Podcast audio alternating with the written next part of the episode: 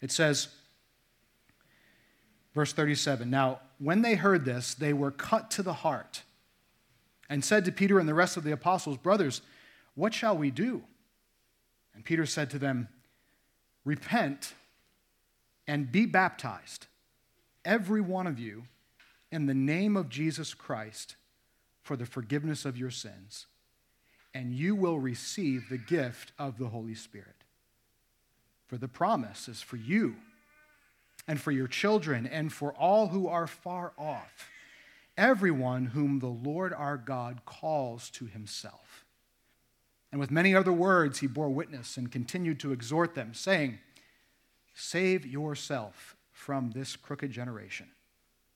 So those who received his word were baptized, and there were added that day about 3,000 souls. Join me in prayer. Lord, we are familiar with this passage. We have heard this story, most of us, many times. And so we know, Lord, that familiarity can be our own worst enemy. Because a passage like this, sometimes we are tempted to tune out and to say, oh, I already know all of this. And when we do that, Lord, we miss your voice. We miss you speaking to us.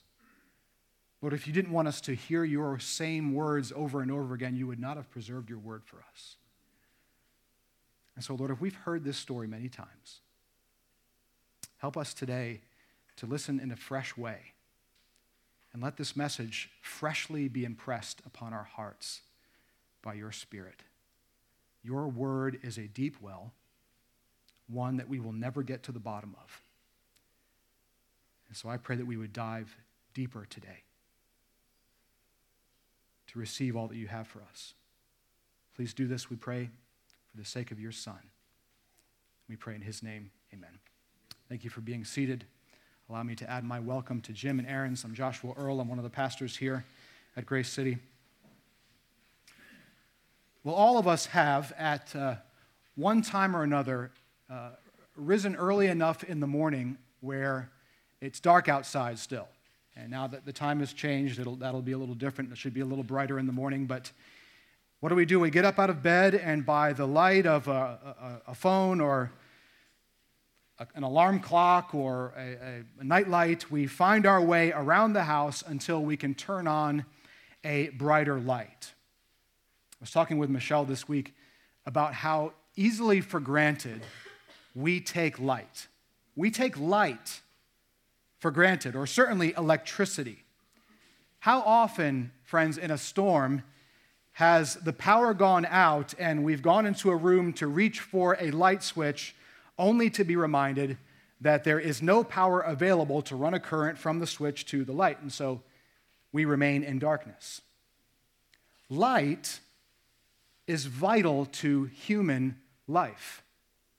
Without giving it any thought, in the early morning, we arise and we anticipate that the sun is going to rise. We don't think about the fact that the sun is coming. We know it's coming and it's a part of our lives. The night is going to give way to the light. And if you've had the joy of going out to the ocean or getting up early enough to see the sunrise, you know that just before dawn, the sky will flash with, with color and strokes of light from an invisible paintbrush will color waves and trees and fields and homes, yellows and oranges and red, what moments ago was gray and colorless. When that happens, now the, the lesser light of phones and, and street lights is swallowed up in the greater light of the rising sun, our, our daily reminder of God's new mercies from the God whose first recorded words that we have are, Let there be light. If you're a Christian here today, the greater light, the Sun of righteousness, as the prophet Malachi said, has risen in your heart to replace all lesser lights. 2 Corinthians 4, verse 6, Paul says, for God, who said, Let light shine out of darkness, has shone in our hearts to give the light of the knowledge of the glory of God in the face of Jesus Christ. Now, I'm going to give you a number of definitions today, so if you're taking notes, get your pen ready. But theologically speaking, that light giving is called regeneration. Regeneration is the act of God by which He imparts spiritual life in those who are spiritually dead. And regeneration is directly followed by something called conversion, our response to the gospel, whereby we turn from our sins and we place our trust in Jesus Christ for salvation. And this, this great light, like the sun, swallows up all lesser lights and lights our path and sustains our Christian journey and gives us great joy. Now, friends, on the day of Pentecost, Peter preached to a crowd gathered in Jerusalem. And on that day, the sun rose upon the hearts of about 3,000 souls at Peter's preaching. I'll give this sermon a title. We'll call it God's Sovereign Grace in Regeneration. Today, I'd like to consider uh, the inner workings of God's sovereign illumination of the darkened soul to the truth of the gospel and bringing his saving grace to those who are in darkness. And we'll put this on the screen for you. I don't do this often, but I'll condense my whole sermon into one sentence. It is when the gospel is preached faithfully and the Spirit illumines secretly, God saves decisively. When the gospel is preached faithfully, Peter preached faithfully, and the Spirit is working to illumine the heart secretly. No one sees it happening. What happens? God saves decisively. Now, for some today, this will be a timely reminder. You are going to need to be reminded of these truths. You're a Christian, you love the Lord, you need to be reminded of them. But for others, this will be life changing news. And if you're a Christian here today, my prayer has been for you this week that this message, this passage, would stir your heart with joy. Peter was a man who preached with joy. He's a man who's been changed by the gospel message. Peter, good old foot in the mouth, speak too early, betraying Peter, preached a message, the gospel message, with joy, and lives were changed. But I also been praying that this would give you confidence to speak the gospel, to see that this is a work of God inside the hearts of individuals and that He uses means, people like me and you, to transform hearts. If you're not a Christian here today, I have prayed for you to. I've prayed that the, the Lord of glory would shine His light on your heart and that He would grant you sovereign, saving grace at the preaching of his word. I'm going to give you four headings today. We'll spend time primarily on three of them. We'll look at the components of conversion. I'll just list all these out for you and then we'll go along and, and look at each one. The first is the gospel's conviction, the second is the gospel's call, third is the gospel's comfort, and lastly, we'll look at the gospel's confirmation, but we'll focus on those first three. So, number one, the gospel's conviction the gospel's conviction. Look at verse 37 with me. Now, when they heard this, they were cut to the heart. That is, when the crowd heard Peter's words, they were cut to the heart. If you want to know what Peter said in detail, you have to go back and listen to last week's message, or you can read verses 22 and following. But they were cut to the heart, and they said to Peter and the apostles, Brothers, what shall we do? So, Peter has just finished preaching this, this first sermon, the first sermon of the Christian church. And he talked how God providentially overruled the fallenness of creation and sin and evil and death to bring about the exaltation of Jesus as the Messiah. By the way, what Luke has recorded for us in verses 14 to 36 is really just a full outline of Peter's sermon. Luke, the author of Acts tells us this. It's not a, word for word manuscript. Verse 40, he says that, and with many other words he bore witness and continued to exhort them. So, what we have here is a summary overview of Peter's sermon of the more salient or relevant points of it. And we see here in verse 37 that even before Peter is able to delve into, dive into the comforts that are offered by the gospel, what happens to his hearers? His hearers are brought under deep conviction. They are cut to the heart at this spirit filled preaching and message. The word pictured here is that of a soldier on a battlefield engaging in hand to hand combat. And the soldier has the upper hand on his opponent.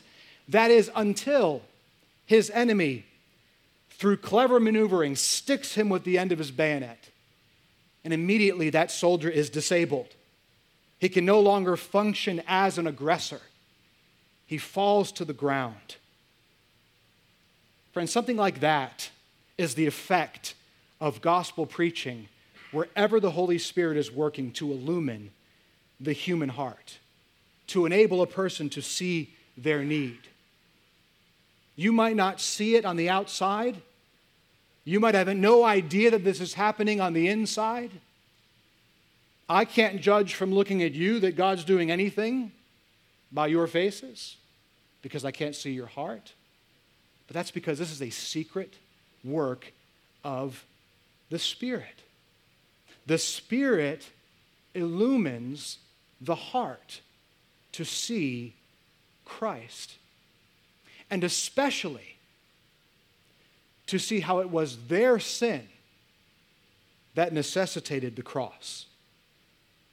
Peter sufficiently showed his hearers that they had rejected the Messiah of God the only way of salvation. He showed them that by their crucifixion of Jesus, they literally killed the hope of Israel, their deliverer, even though God raised him up. And God testified to Jesus' lordship, but they themselves had rejected it.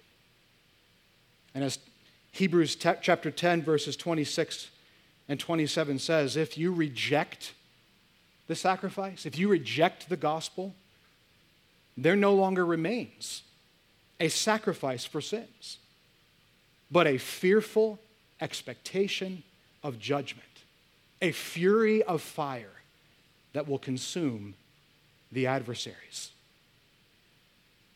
You see, friends, we see why the crowd responded in the way that they did. And my friend, there is no other more appropriate response when we rightly understand the role that we have played in the crucifixion of the only Savior. Now, we might hear that phrase and be tempted to think, I was not there. I had no part in the crucifixion of Jesus. I played no role in this. And, you know, friends, if that's us, we need to know that the majority of Peter's audience was also not there when Jesus was crucified some month and a half before. These are people visiting from all over the known world at that time. There were certainly some there in the crowd that yelled, Crucify him. But the large majority likely had come from someplace else in the world. And yet, isn't it interesting that in verse 23 and 36, Peter says, without reservation, without exclusion, that you are the one who crucified the Lord of glory. And none of these people disagreed with Peter because they ask in verse 37 what do we do about this? How can we make amends for this? You see, friends, even though Peter says nothing in this sermon about atonement, he says nothing about sin, the charge against everyone in Jerusalem and against all of us is the rejection of Jesus as the Lord. To reject his lordship, to reject his deity, to reject his right, his authority over us as his creation, to turn away from his law that he gave as the standard, and to reject Christ is the same as condemning him to death. It's the same exact thing. It is, as Hebrews 10 says, to trample underfoot the Son of God. It is to profane the blood that was shed. It is to outrage the Spirit of grace. This is what these people understood to be their situation, their condition on that day, even though they may not have been in the crowd yelling, Crucify him. Gospel conviction then is to be pricked in the heart, it's to be disabled at the realization that I have rejected Christ, that I've seen and heard that He's the Son of God. That he came for me and lived for me and died for me, and he was raised to life and exalted at the right hand of the Father, so I could be delivered from a life of miserable self rule. And to hear that and still say, No, He's not my Lord. He's not my Savior.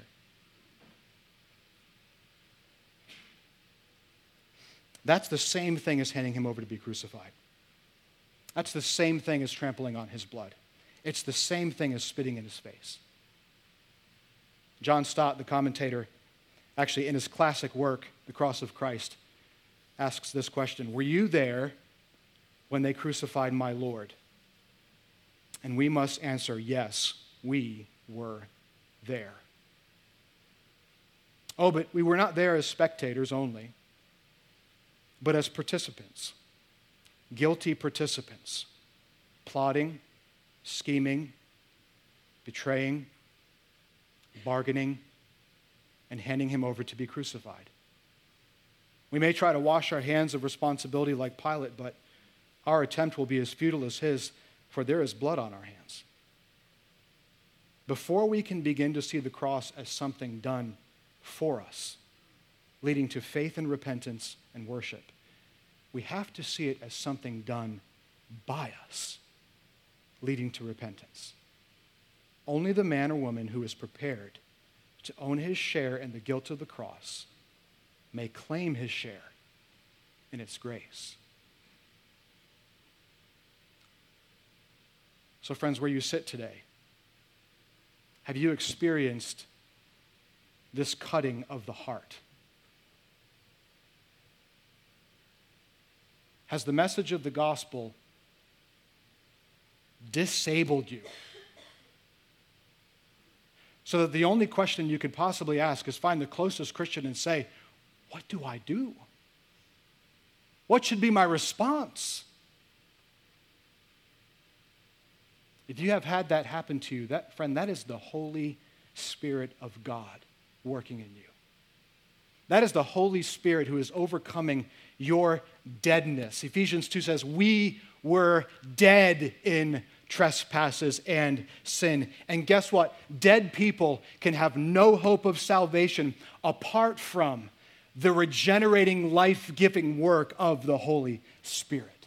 The Spirit of God makes dead bones live. The Spirit of God makes zombies come alive. To see, that's the work of the illuminating work, to see their true condition. Do you see? Do you see that you have rejected Christ? And have you been humbled by this? Have you admitted, I don't know what to do? Do you see? Friends, sin is not simply a mess up that results in negative consequences. Sin is a rejection of Jesus as Lord. I don't know if anyone here needs to hear that or not. But if you or I go on living our lives, turning away from the only Savior that God has provided mankind to be forgiven of their sin, not only are you trampling on his blood, you're destined for a future, an eternity without Him in torment and punishment forever.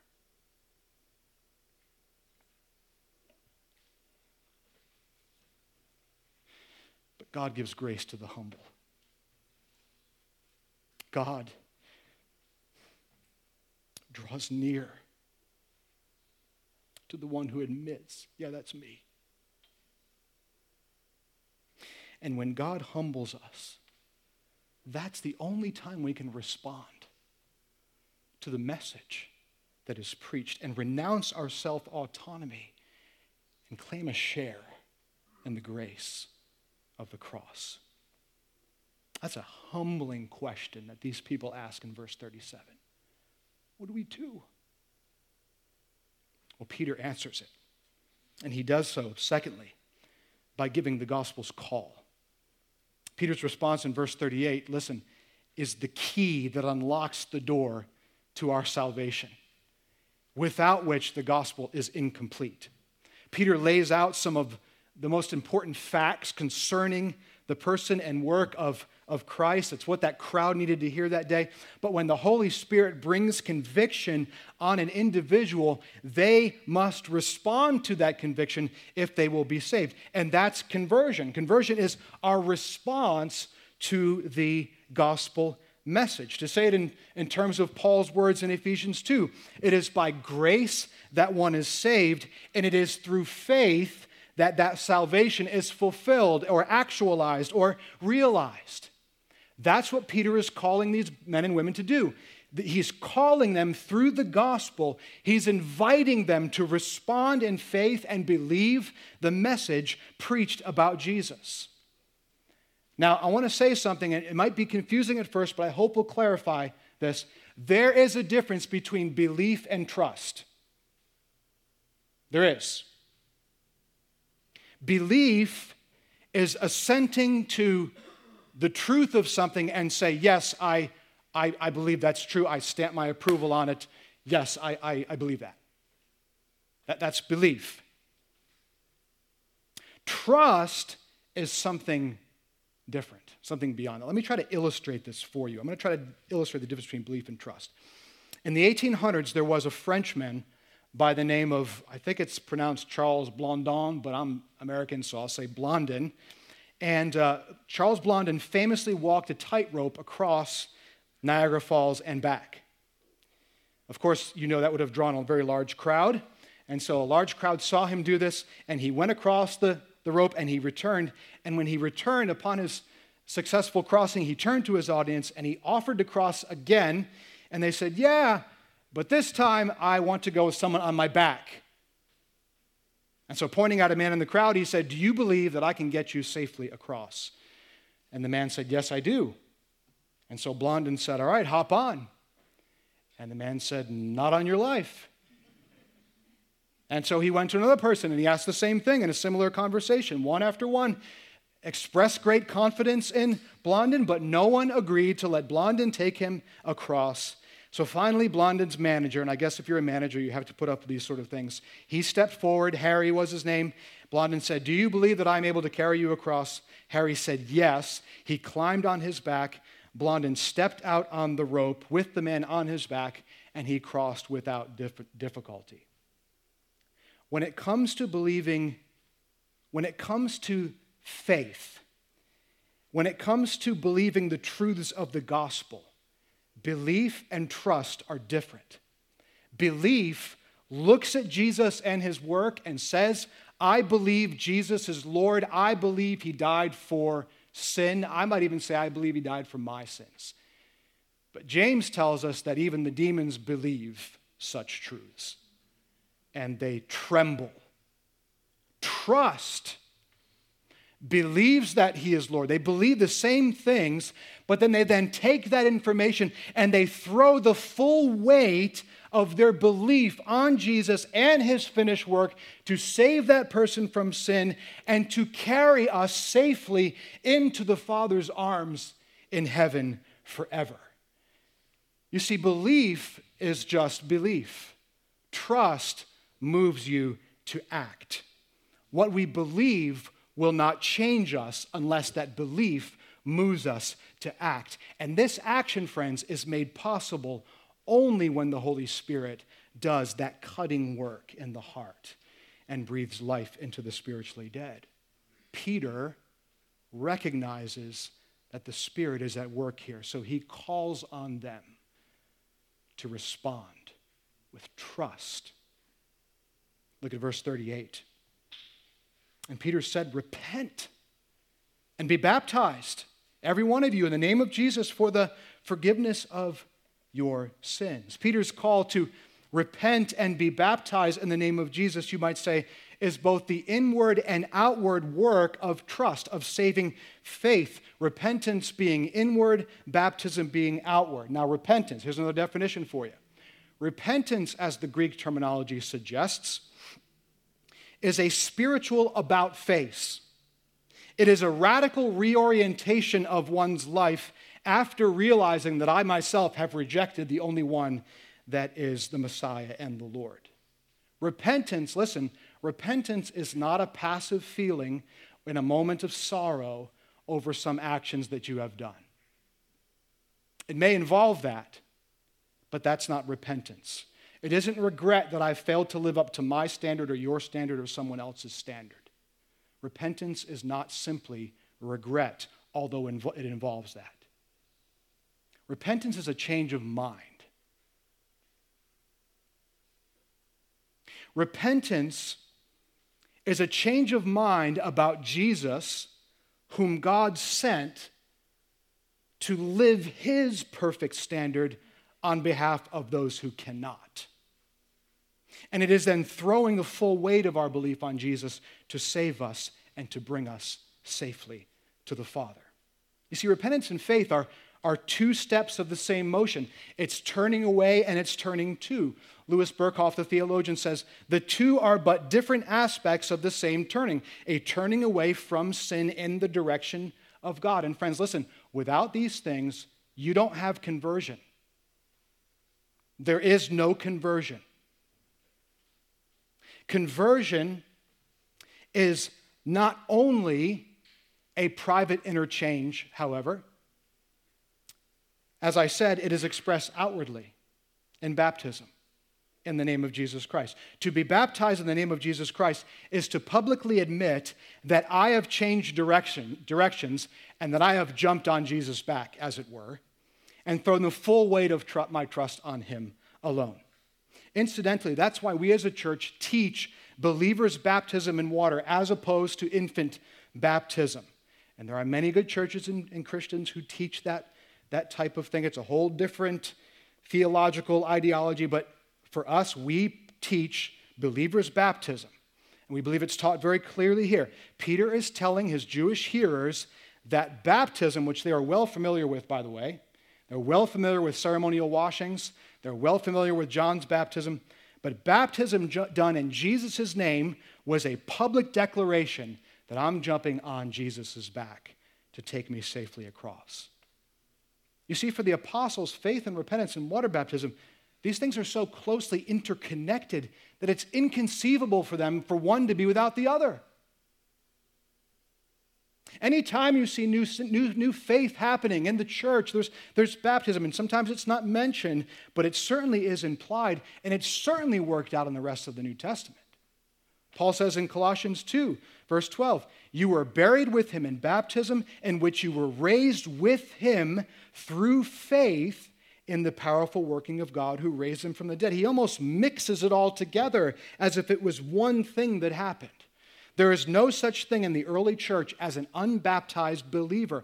Baptism, by the way, cannot convert anyone, but it is the undeniable, indispensable evidence of conversion. It's the primary means that Jesus has given us to help the church know whether a person is in or out of the kingdom. That's why we, as pastors, ask you nine new members, 10 new members, if you've been baptized following your conversion. Baptism doesn't save you, but it is the outward evidence of your salvation. And if you refuse to be baptized, how are we supposed to know if you're in or not? It's like a wedding band. There's no law that says I need to wear this wedding band. I have the papers and the pictures to prove I was married. But should I choose not to, you have every right to question my decision. why don't you want to show that you're married to Michelle? I couldn't fault you for it. Water baptism is all the more critical, though, because Jesus did command his disciples to baptize new converts in water. Matthew 28 19. And friends, what you have to understand in the first century, baptism meant that you were signing up for rejection and persecution. You know why the church was so poor by the time Paul came along and he had to take a collection up for the church in Jerusalem?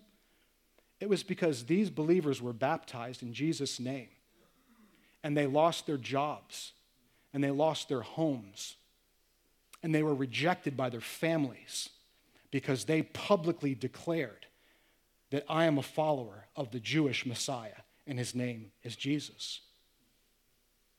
They subscribed to his doctrines. They engaged in his service. They relied on his merits, and they suffered for it. You see, friends, what Peter is calling for in verse 38 is indeed radical.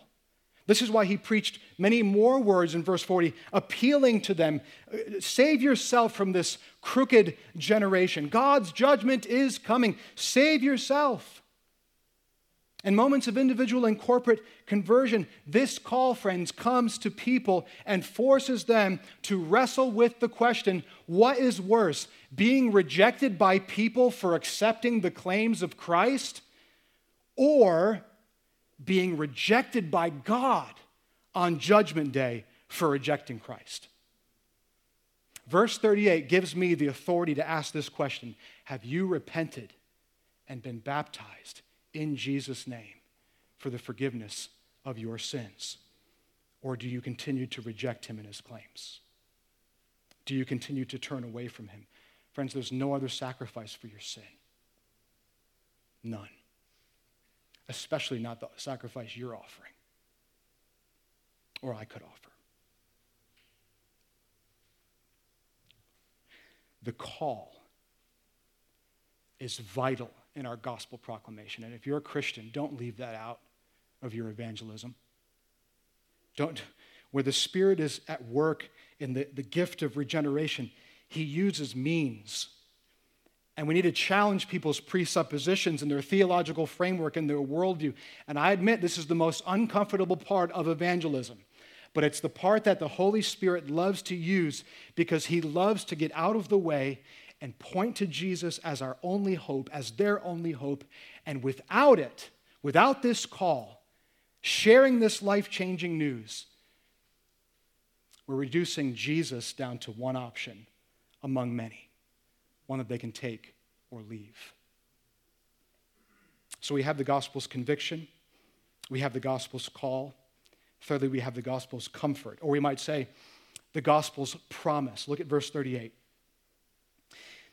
Peter said, Repent and be baptized, every one of you, in the name of Jesus, for the forgiveness of your sins, and you will receive the gift of the Holy Spirit. These people are cut to the heart. They hear Peter's call to repent.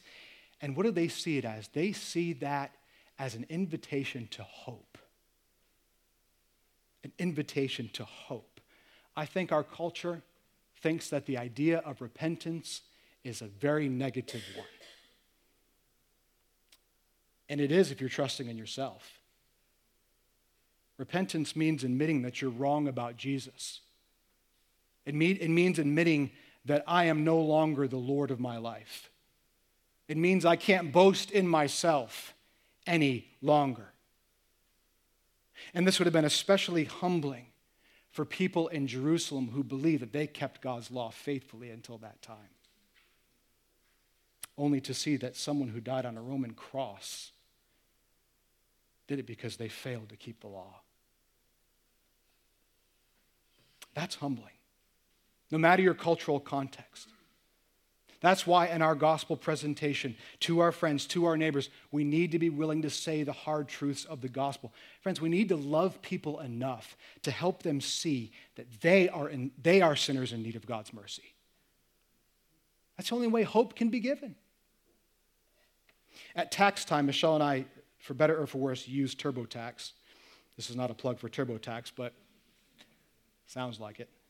Um, a couple of years ago, we learned that we owed a sizable amount of taxes that we did not expect. Um, if anybody becomes a pastor here, don't do it without the help of an accountant because we, uh, there are all kinds of laws and loopholes for clergy with income tax and Social Security and Medicare. And we thought all that time that our taxes were being taken out properly. And then when tax time came around, I get on TurboTax like a dummy, and I'm sitting there working on it. And I get to the end, and I thought, wow, I definitely made a mistake. I better, I better, before I send this in, I better ask for some help. And so I called up Melita because Melita, she's not here today, but she knows taxes. And so she offered to kind of look over the taxes. And she called us and she, she said, Hey, I, and I know she felt bad, but she said, I have bad news for you. You are indebted to the IRS. And that was, that was crushing for me and Michelle. And we looked at each other, and like these people in verse 37, we said, What are we going to do? What are we going to do? Well, mercifully, and this is another story, the Lord did provide, and we were able to pay our taxes. But listen, if Melita hadn't helped us to see our true condition and the sight of the IRS, we wouldn't have been able to admit that we needed help. And we certainly wouldn't have asked for help. The grace of God and salvation only brings hope to the one who knows that they're in debt. Peter had to convince his hearers not only that they were responsible for the death of Jesus by their rejection, but also by confessing that their, their guilt, that their hope of forgiveness was impossible apart from confession. That's the first step in repentance. And you who are married know the first step in reconciliation after a fight is to admit, hey, I was the wrong one. Whether you're the wrong one or not, it's to admit I'm the wrong one. Peter's saying, Come, confess your sin. Throw the weight of your hope on Jesus. Express this in baptism, and you will receive the forgiveness of sins and the filling of the Holy Spirit. In other words, you'll be washed clean, your debt will be forgiven, and all the saving benefits of Jesus and his work, communion with God forever, the positive righteousness that Paul will develop later in Romans, that will be applied to you, and you will become a temple for the Holy Spirit. And Peter says, This is the case for you, this is the case for your little ones, this is the case for your neighbors and your friends and your family, and to everyone else who the Lord God calls to salvation. John Stott says in his commentary the gospel is good news, not only of what Jesus did, but also of what he offers as a result. He promises to those who respond to him both the forgiveness of sins to wipe out the past. Someone listen to that phrase. And the gift of the Spirit to make us new people. Together, these make up the freedom for which many are searching freedom from guilt, defilement, judgment, and self centeredness, and freedom to be the people God made and meant us to be. That can be yours if you respond in faith and trust to the gospel. Finally, we see that happen the gospel's confirmation. It says in verse 41 So those who received his word were baptized, and there were added that day about 3,000 souls. The gospel is the power of God to salvation, and the gospel was confirmed and authenticated on that day by the widespread conversion of Jews in Jerusalem. Historians believe there were about 200,000 people in Jerusalem at that time. That means 1.5% of the population responded to Peter's word. Every one the Lord called to himself through Peter's preaching and the Spirit's illuminating work, God saved decisively. And likely over the course of next, the next several days, those 3,000 people were added to the church. They were baptized in the 150 or so immersion pools in Jerusalem.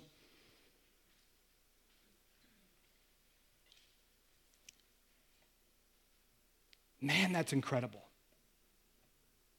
It's almost too good to be true, isn't it? And yet it is. And yet here we are today because of it. So we've considered the Spirit's work in conversion.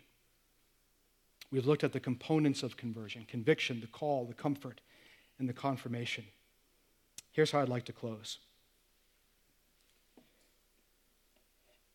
If you're a Christian, as you think about your unsaved loved ones, if God is sovereign over salvation, and I hope you're seeing that, we're going to see that more as we go through the book of Acts. If God is sovereign over salvation, wouldn't it also follow that God is sovereign over the means of salvation? Acts chapter 2 shows us that God loves to use means. What are they? Peter's faithful preaching. And don't miss this prayers of the church in Acts chapter 2, 1 through 4. The prayers of the church. They were waiting and they were praying for the Holy Spirit to come.